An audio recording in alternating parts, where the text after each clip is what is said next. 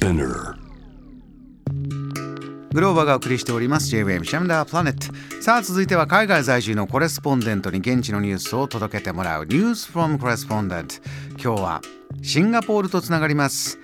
日本語でシンガポールの情報を発信するウェブサイトアジアリアンのライター。ご自身のツイッターでもシンガポール情報を発信しているこの方。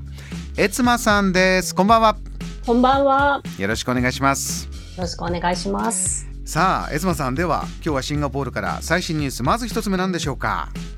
はい。まず一つ目は、ライブ配信で警察や消防への緊急通報が可能にというニュースになります。ライブ配信っていうのはあの SNS とかで動画で生配信するあれですか？そうです。その生配信になるんですが、えーどういうことかと言いますとえ、例えば私たちが事件や事故に突然遭遇した時に、まあ一般的には110番に電話をして、口頭で状況を説明しますよね。はいで、シンガポールのこの新しいシステムでは、日本の110番や119番にあたる999や995といった緊急通報番号にまずは電話をします。ええで、そこでオペレーターが通報者の安全性やスマホの所持を確認した上で、ハイパーリンク付きのショートメッセージを送るんですね。うんで、通報者がそこをクリックすると、自分のスマホがライブ配信モードになって、こう、オペレーターと話しながら現場の様子をリアルタイムで共有できるという仕組みなんです。はあそれはあの通報する側にとっては助かりますねこう口だけでねあの事故現場例えばね説明するの大変ですもんね。そうなんです。まあ、やはり人ってこう、緊急事態に遭遇しますと、こう心理的に緊張してうまく話せなかったり、はいまあ、場所が偏僻なところですと、そもそも自分がどこにいるのかわからないなんてこともあるかと思うんですけど、実は私も去年救急車を呼んだ経験があるので、すごくわかるんです。それ何かに遭遇してあの助けるために呼んだっていうことなんですか、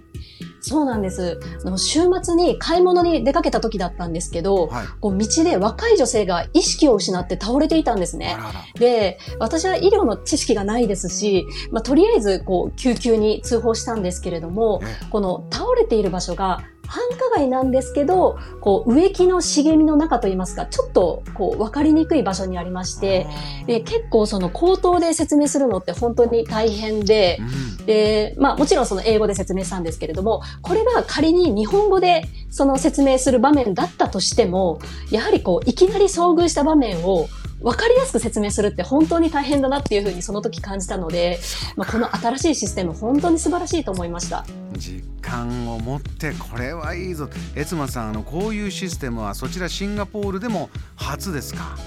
そうですね。実はシンガポールでは警察や救急に通報できるアプリというのがすでにありました。はいただ、それは写真を撮って状況をこうテキストで書いて送るという仕組みだったので、まあ、例えばこう不法投棄を発見しましたとか、こう緊急性が低い場合にこう限られるような感じだったんですけど、まあ、この新しいシステムはそういったアプリをインストールする必要もないですし、そのハイパーリンクというのは時間が経つと自動的に無効になりますので、もう本当に便利で革新的なシステムだと思います。これはいろいろな方がね助かることにつながりそうですね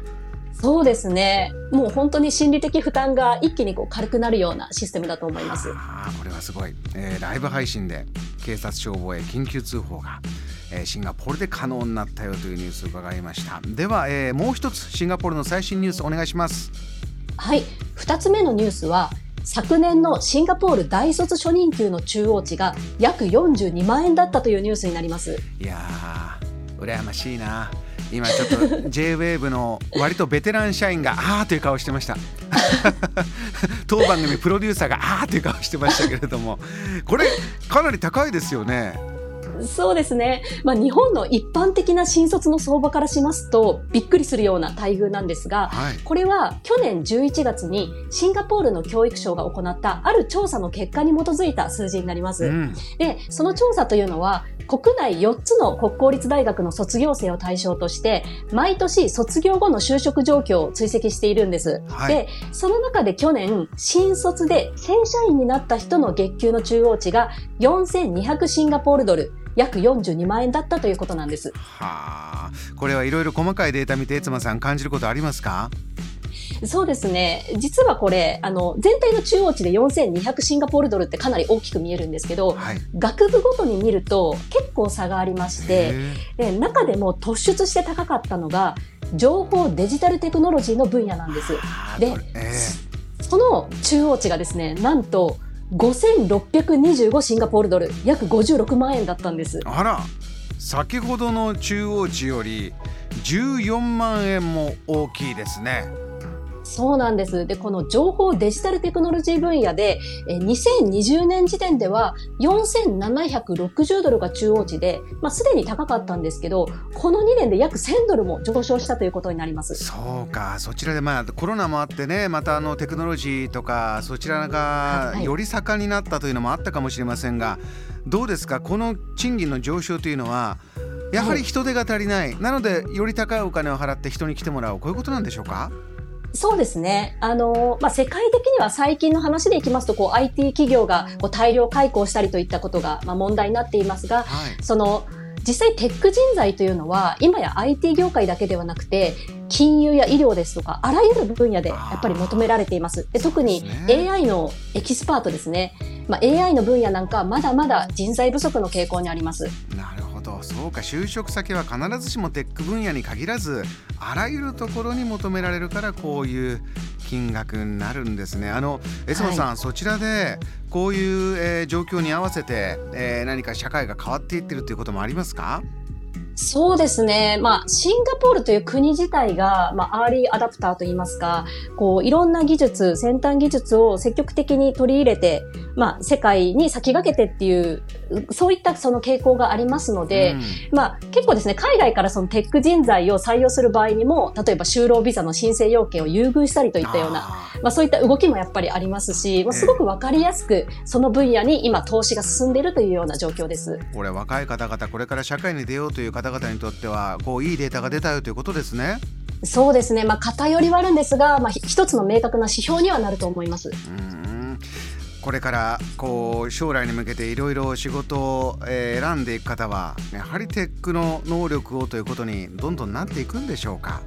そうですね。あの、まあ、今回のこの調査で、まあ、その中央値の高さっていうのも話題になってるんですけれども、えー、まあ、一方で卒業後6ヶ月以内に就職できた人の割合が昨年に比べて若干減少していたんですね。でこれって、やはりその、まあ、今いろんなその世界情勢を見ても先行き不安なことが多いので、はい、まあ、仕事選びを慎重にする人が増えたっていうような見方がやっぱりあるんですね。はい。うんうん、そうしますと、やはりまた来年再来年このままいくかどうかというのはこれはわからないよということなんですね。そうですね。ただこの中央値というのは、この調査自体が、あの、もう本当十何年とか続いてるんですけれども、年々やっぱり上がっていまして、あの、来年本当に4200シンガポールドルまで来ちゃうと、もう来年どうなるんだろうっていう、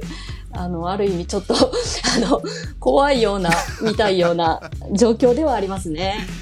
シンガポール経済ぐんぐん上昇している大きな大きな分かりやすい数値が出てきました。分かりました。東さんお忙しい中今夜もありがとうございました。またお願いします。はいありがとうございました。今夜のこの時間日本語でシンガポールの情報を発信するウェブサイトアジアリアンのライターエツマさんにシンガポールの最新ニュースを伺いました。JAM The Planet